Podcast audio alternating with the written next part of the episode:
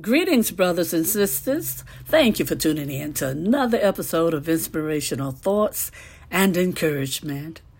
Today's scripture comes from the sixth chapter of Matthew, verses 31 through 33.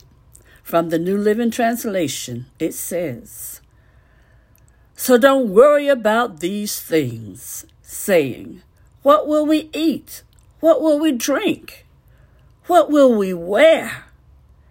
These things dominate the thoughts of unbelievers.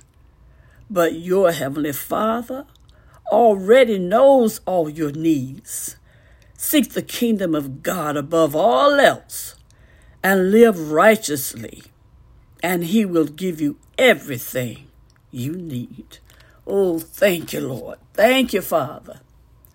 Father God, we pray that you'll bless the reading and hearing of your holy word.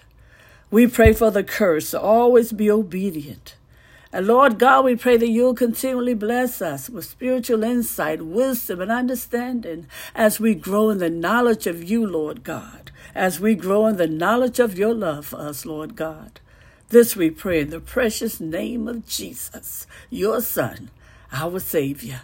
Amen and amen. Thank you, Lord. Thank you, Father. Thank you. Brothers and sisters, I want to ask you a question.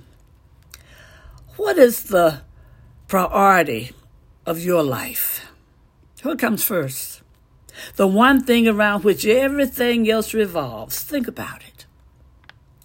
Well, Jesus tells us that God's kingdom and righteousness should be our highest aim. Amen?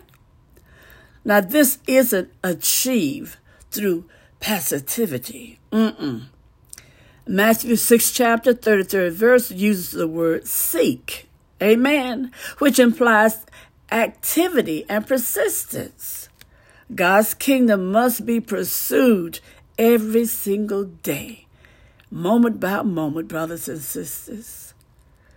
Don't you know that life on earth takes place among two opposing realms that are in constant conflict? Mm-hmm.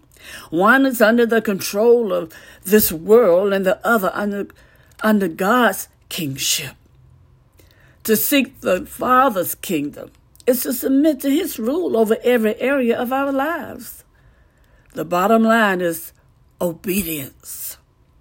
To seek God's righteousness means cooperating with his progress of transforming us into Jesus' image. An integral part of this process is the renewing of our minds with Scripture.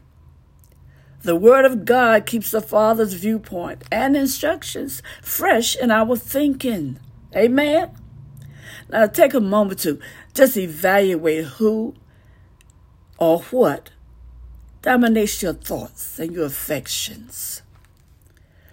Where do you invest your time? Where do you invest your money? What desires govern your choices?